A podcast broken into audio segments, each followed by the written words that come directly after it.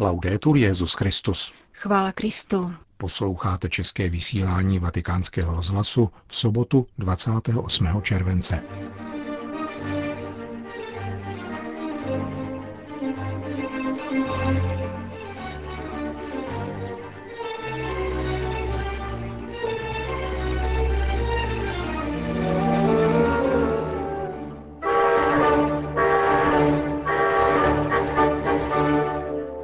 Krátkých zprávách uslyšíte historickou poznámku z italského katolického deníku Avenire o zločinech proti lidskosti, z jejich spáchání na civilním obyvatelstvu Jižní Itálie během druhé světové války jsou vůbec poprvé obviněna spojenecká vojska. Pořadem provázejí Jana Gruberová a Milan Glázer.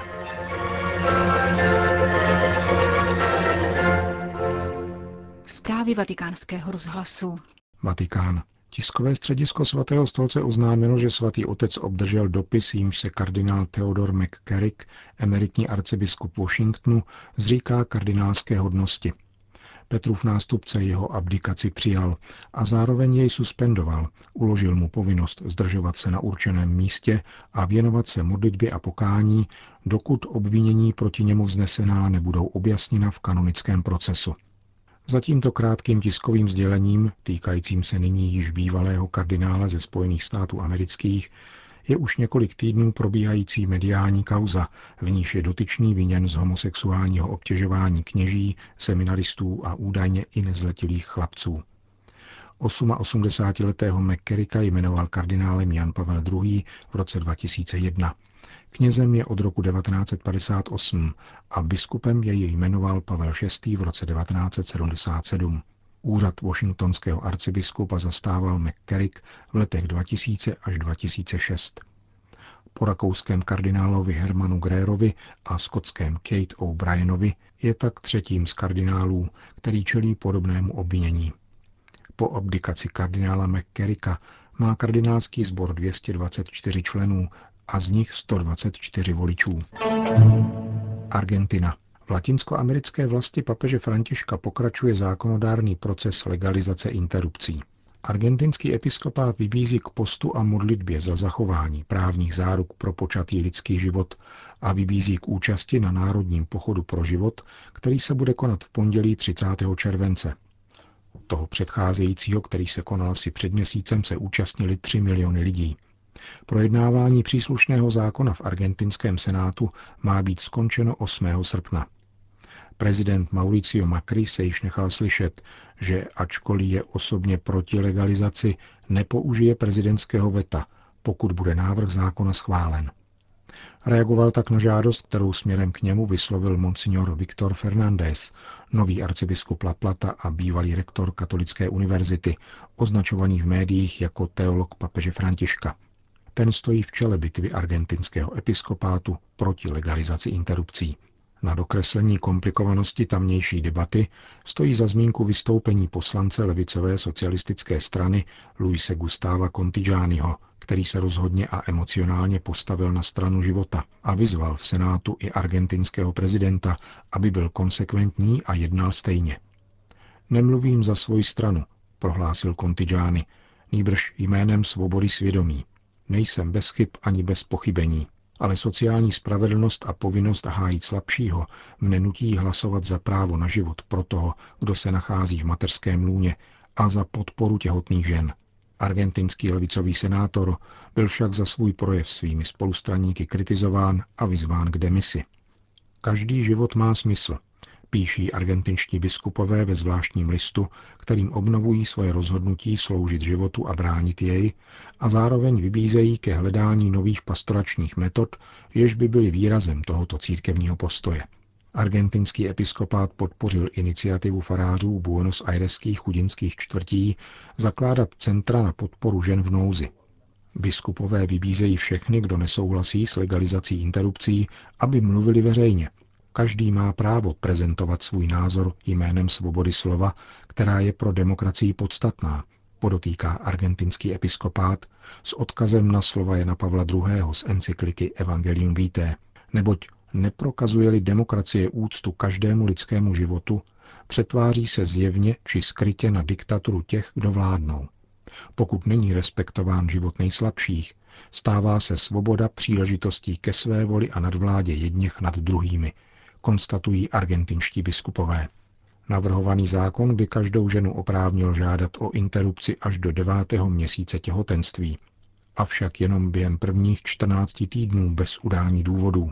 Potom jen tehdy bylo-li by těhotenství důsledkem znásilnění nebo v případě podezření, že se dítě narodí s postižením, a nebo že těhotenství ohrožuje zdraví matky.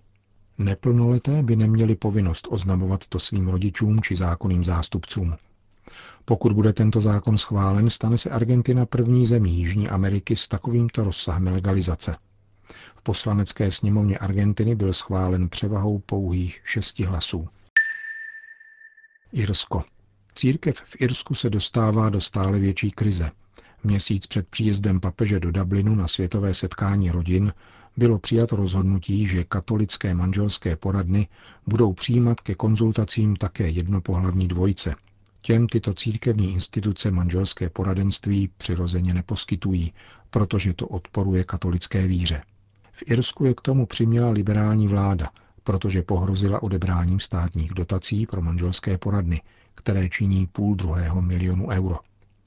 Dodejme, že irská vláda se nechala slyšet, že připravuje ještě další vměšování do aktivit katolických institucí. Po nedávné legalizaci interrupcí bude totiž stát požadovat, aby interrupce byly prováděny také v katolických nemocnicích. Počítáme s výhradou svědomí pro zdravotnický personál, prohlásil irský premiér Varadkar, leč nikoli pro instituce.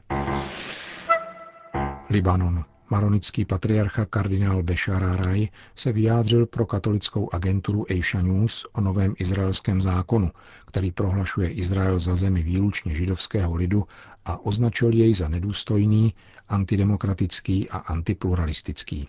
Apeloval dokonce na OSN a Radu bezpečnosti, aby na základě svých dřívějších mezinárodních usnesení zmíněný zákon nepřijali. Izrael je od minulého čtvrtka podle zákona historickým domovem židovského lidu, který má na svém území historické a výhradní právo sebeurčení. Přiznává ovšem nežidům žijícím v Izraeli právo používat svůj jazyk, držet se vlastního kalendáře a slavit svoje svátky. Nemohou se však podílet na výkonu státní moci. Posílení národnostního rozměru státu přijaté izraelským parlamentem prakticky nebylo kritizováno těmi kruhy, které jinak jakoukoliv politickou zmínku o národu razítkují jako populismus.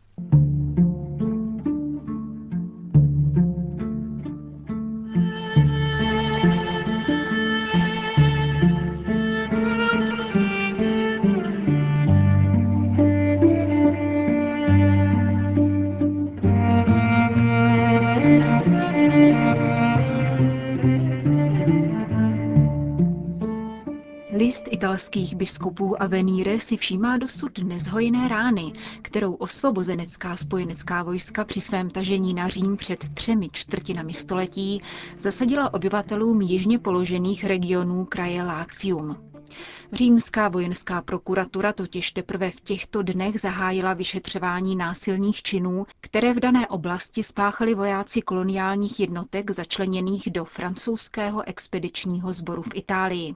Tyto události se do italských dějin zapsaly pod příznačným pojmem marokináte, tedy doslova maročárny, neboť jejich pachatelé byli většinou marocké národnosti, takzvaní gumie.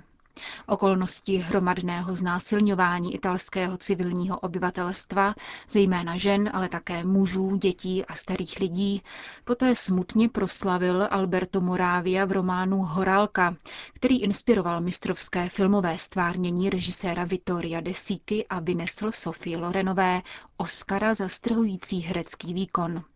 List italských biskupů se svými dvěma příspěvky vydává na tenký let, neboť o této kapitole italské historie se místní děti ve školách neučí, aby si náhodou nekladly zbytečné otázky o osvoboditelích.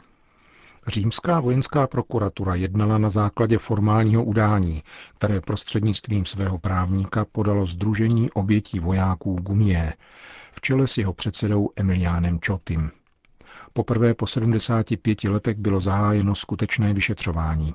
Žádáme, aby se vůči bývalým členům zmíněného expedičního sboru postupovalo na základě obvinění ze zločinů proti lidskosti a válečných zločinů. Ve francouzské Nice existuje asociace válečných veteránů z řad Gumie, ovšem Francie si nikdy nepřála tyto události objasnit, komentuje italský advokát. Římský vojenský prokurátor Marco de Paolis svěřil vyšetřování dvěma důstojníkům kriminální služby vojenské policie, jedné ženě a jednomu muži. Zároveň veškeré podklady předal vatikánskému promotorovi spravedlnosti, poněvadž násilí bylo spácháno také na několika katolických kněžích. Staří obyvatelé obce Esperia, výzce nijak vzdálené od benediktinského opatství v Monte Cassino, si dosud živě pamatují svého tehdejšího faráře, Dona Alberta Teriliho. Když se maročtí vojáci objevili ve vsi, Don Alberto ukryl několik žen v zákristii. Příslušníci francouzských jednotek nejenom tyto ženy odhalili a znásilnili, Nýbrž odvedli jejich faráře na náměstí, přivázali ho a po celou noc se střídali v jeho sodomizaci, dokud nezemřel hanbou a vyčerpáním.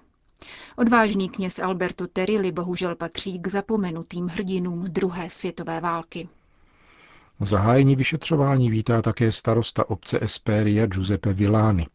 Pro naši komunitu se jedná o dosud otevřenou ránu, jak pro generaci, která na vlastní kůži prožila tehdejší násilí a všechny druhy brutality, tak pro následná pokolení, která vše znají z vyprávění a cítí se povinována udržováním paměti, říká starosta obce v okrese Frozinone.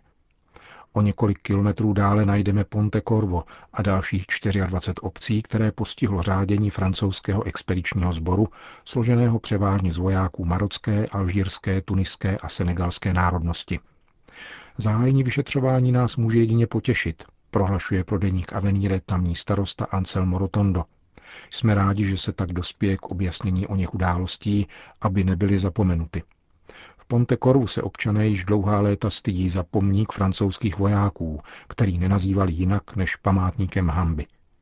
Není divu, že občas se na něm objeví prasečí hlava, či bývá jinak zneuctěn.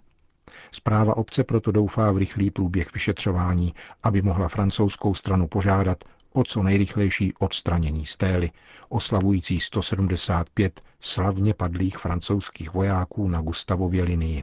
Na její místo hodlá umístit památník více než tisíce zavražděných spoluobčanů a 60 tisíc obětí násilností ze strany francouzských vojáků.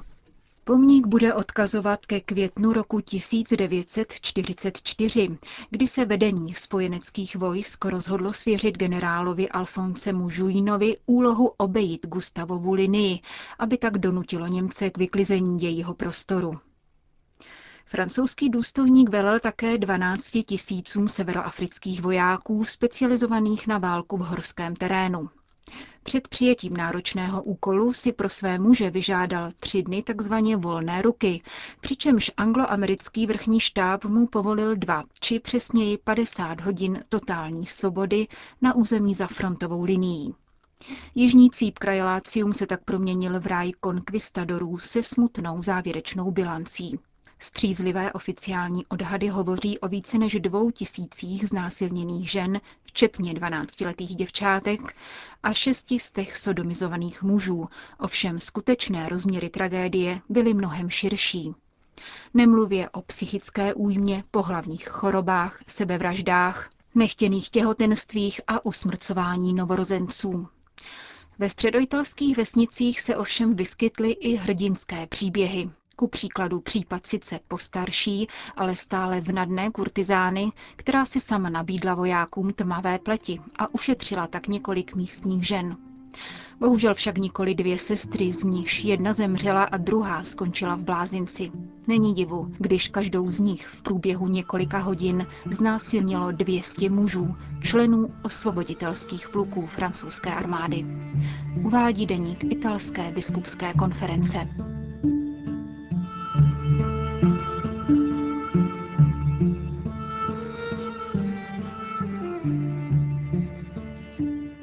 Končíme české vysílání vatikánského rozhlasu. Chvála Kristu. Laudetur Jezus Christus.